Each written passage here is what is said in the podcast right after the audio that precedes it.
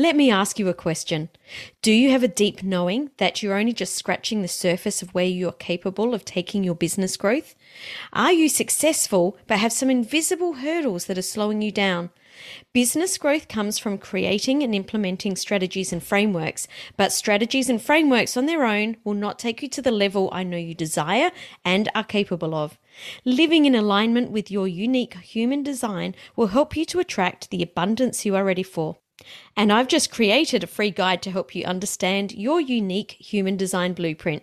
It's called the Human Design Advantage, and you can get your copy over at samanthariley.global forward slash advantage the more you can design your business around the lifestyle you want, the more flexibility it gives you to have. And I think one of the reasons we become entrepreneurs and business owners in the first place is the power to choose. We talk about freedom, we talk about more income, we talk about all of these things, but they all lead to that one thing, and that's choice. When we're able to choose what we want our life to look like, that's what we're actually really after. My name is Samantha Riley, and this is the podcast for experts who want to be the unapologetic leader in their industry. We're going to share the latest business growth, marketing, and leadership strategies, as well as discussing how you can use your human design to create success in business and life, inside and out. It's time to take your influence, income, and impact to the level you know you're capable of. Are you ready to make a bigger difference and scale up? This is the Influence by Design podcast. Hello and welcome back to another episode of Influence by Design. I'm your Thursday co-host, Tim Hyde, and I'm joined by the amazing Samantha Riley. Oh, Tim, you're so kind. Thank you. It's great to be back. I'm actually really loving that we're recording again. I know. Well, I had to take the reins here because today we're actually going to talk about your recent experience recording 30 podcast episodes in 30 days. Mm-hmm. Now, last week we talked about Undercover Billionaire and we were talking about how shit goes wrong for everybody. Let's be real. Mm-hmm. We're going to talk about what worked for you, mm-hmm. what didn't work for you so much. Mm-hmm. And you know what your experience was, and we'll share some fun stories and anecdotes, and and some maybe not so fun stories and anecdotes as well. Yeah. But before we do, just share with our audience why you did 30 podcasts in 30 days and what you were hoping that would happen as a result of that. Yeah. So I decided to do it for quite a few different reasons. We were having a, a, team meeting and there was a few things that came up and I went, "Hey, I've got this idea. What if we did 30 episodes in 30 days?" Number 1 was to increase listenership because when you're showing up all the time, more people hear. I wanted some content for the book I'm writing, and so that's why it was around a specific topic. And I just really wanted to increase my brand and get uh, like that real solid brand presence of this is what I talk about and this is what I do. So that's why I decided to do it. And I thought that, you know, I wanted that real brand penetration, I guess, from showing up every single day. And, you know, I wanted to experiment. I'm always experimenting with ideas of, okay, I've had this idea rather than go and teach it, which is what some coaches do. It's like, well, let's try it, get the takeaways, you know, come up with the ideas. Did it work for me in the way I thought? What, you know, and get the data because I'm all about data. So that was why we did it. The, okay. When I told the team, let's do it, they went, all right, we're going to back you. Let's do this. I went, all right, we're going. Sure I'm sure that's what they actually said, and not, oh my god, she is crazy. Well, it, it, yeah, they, they, did actually say that first. And the podcast editing team, they did say that first. Yeah, because I probably need to add here that the first of September came up, I think, on the Tuesday. I had this idea on the Thursday before, so we didn't have a huge lead in. We didn't have episodes recorded. I didn't have content ready to go. It was I've had this idea on Thursday afternoon. All I really had was, you know, Friday to reach out to a few people and say, hey, these are the, the topics that I'm trying to fill. Are you interested? And also that time to prepare what I was going to talk about. So I was a bit crazy. I didn't give myself much lead in time. Now, would you have done, would you give yourself more lead in time in future? I mean, even if it's just to socialize the idea with the team and say, stop what you're doing, we're going to do this for 30 days was really interesting is we're all busy. we all run businesses, right? We're super, super busy. Yeah. What I found interesting that there was a few times where I just thought, oh my goodness, what have I done? But I don't know that if I had have planned this out a lot earlier, whether it would have been much different. Because I think when you've got a lot of time, you always spend time or whatever is the most important thing. I'm not sure it would have been much different. So So maybe not overthinking it was probably a good idea. Totally. And the way, and I've got a specific methodology for how that I use with my clients called the authority model. So all I did was go to my authority model. I pulled out my 30 topics for those 30 days. It only took me between five and 10 minutes anyway. We filled it straight into a spreadsheet. I went through it with my project manager and went, okay, these are the topics. Then I matched names to the topics, reached out to them. So it actually worked. I didn't have a problem with the time or the lead in time. Yeah, you had guests. You had guests on each episode, didn't you? We no, so out of so there was three episodes per week that I had guests for, Yep. and they were specifically chosen for their topic. Okay. So none of those guests, you know, three days before the first of September, none of those were locked in. So all of my guests in September were absolutely amazing, and they accommodated my my Fran- Franticness. lack of time. so I guess from that side, I guess giving guests a little bit more time probably would have been better. But the people that I got on the show were like, oh my goodness. And I think that that was probably one of the biggest takeaways that there was a couple of people, a couple of big names that when I told them what I was doing, one of them in particular went, you know what? I'm going to come on because you're doing what I don't know anyone else would do.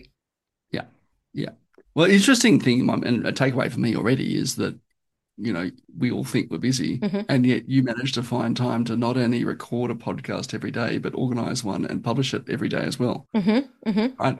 Now, let's go back to episode one. Mm-hmm. All right. Now, I know some shit went really wrong Mhm. in this couple of episodes. Can you share some of that with our listeners? Yeah, so this is something I haven't talked about publicly, and it's taken me a little while to, I guess, unpack this and decide if I wanted to talk about it. And I've decided to talk about it because what happened is I was a, 10 minutes before I was about to record my very first interview. We got a phone call saying that a very, very close family member has only got a few days to live. So I this person shows up on screen and I am just like shell shocked because I wasn't expecting this news. And I even had to, well, I, I let that person know, hey, I've just received this news. I'm okay to go on with the interview, but my hubby, Leon, wasn't home and we were communicating over what do we do now kind of thing. I even had to sort of stop recording in the middle of that interview and just take a phone call and say, you know, far out, what are we going to do? I'm trying to get my head around, you know, are we driving interstate? Are we flying interstate? How do we make everything happen? And that guest was amazing. And, you know, they just held the space and we jumped straight back in and kept recording. So that's what happened on the very first interview of that month. And yeah, that's how we started the month. Yeah, I think there's a valuable lesson in this that, you know, even when we do things, I mean, it would have been very easy for you to quit, Mhm. right? And say, I can't do this right now. You know, yes, you, you go to your listeners and say, hey, sorry, guys, I, you know, I was doing this thing, but we've had to postpone because, you know, some stuff's happened, you know, and you can even just leave it as vague as Mhm. some personal stuff, right? Mhm. And that happens to everybody. I think this is the thing that we kind of lose sight of that we listen to people like you and I on podcasts, and I know you're an avid podcast Mhm. listener as well as guest and host, that we only see the veneer. We only see the Mhm. good stuff that goes on. We don't necessarily see the stuff that people are having to juggle and overcome. Sometimes that's quite momentous behind the scenes hmm you know that that's happening and it was not just the case of death in the family as well it's Mhm. it's other things just as simple as the dogs walked in and was barking or as you shared with just before we, we we recorded this you had to record an episode in your car I did. I did. So just going back, this actually was a very close family member of Leon's. Obviously, we're married. He's still a family member of me. So I sent him down to Sydney straight away. What ended up happening was four trips down to Sydney just in September alone of going down and coming back, going down and coming back. one of the trips that we went down, we were staying in the house and the house was full of guests because a lot of people were around the family and we were in a little a little tiny room out the back with a tin roof and Sydney had the storm of all storms that night. And it was thunder and it was lightning and it was heavy rain. I couldn't record the episode for the next day. And I didn't, I wasn't batch recording because so much was happening because we were taking phone calls, we were traveling, you know, I've still got deliverables with my clients. There's all sorts of things happening. So we were cramming recording in in the most ridiculous times. So we stayed up till 11 o'clock, hoping that the rain would stop. It didn't. We decided we'd go to bed. We would record early in the morning. The next morning we woke up and the children over the fence were having a screaming match for over half an hour. And I'm like, this is not going to work. What we did was just had a quick shower. We got in the car. We drove to the local shopping centre. We parked in a corner of the car park where there was no one around and I recorded in the car. there we go, a little uh, portable podcast booth. yeah. In actual fact, you get really good sound quality in your car. There's a little tip. Well, there we go. As long as you're not parked next to a major highway. But there is there is this stuff that I guess that things go on, and we have to be flexible and adapt. And as you say, right, it's not like you didn't have other things going on. It's not like you don't have any clients, mm-hmm. you know, with their own demands. This is something on top of your day to day to go. Mm-hmm we're going to do this thing and we're going to show up every single day, right, to build our brand and, and build our brand presence on top of, right, this, you know, deep, personally challenging thing that's going on for you as well. Tell us what else was going on, you know, I guess during this month. We've got there's lots of trips. We've got the sort of kids screaming over the door. We're recording in in the car. What else did you learn that was a surprise to you? So there was there was a few people in my circle of influence that knew that was happening. Not very many, but just a, a small amount of people. And I was really surprised when one of them said, "I couldn't have done that. I would have chosen family." And I've got to tell you, at that moment, I was super hurt because in her eyes, I'd chosen the podcast and not our family. Where in actual fact, and this is something that I'm big about as an entrepreneur. We don't need to choose A or B. We can choose A and B. And even though all of this stuff was happening, because of the way that Leon and I have created our businesses, we were able to be there more for the family than we would have been if we had jobs. So I think that that was really important to see how that played out, that we were there and we were able to support and we were able to do what we did that was one of the biggest takeaways is that that I'm very big on, you know, I had created this and it was lovely to to see it play out. That yeah. I always knew I'd created it for something and to see it happen in in such a an impactful way at a time that people needed us was was really good.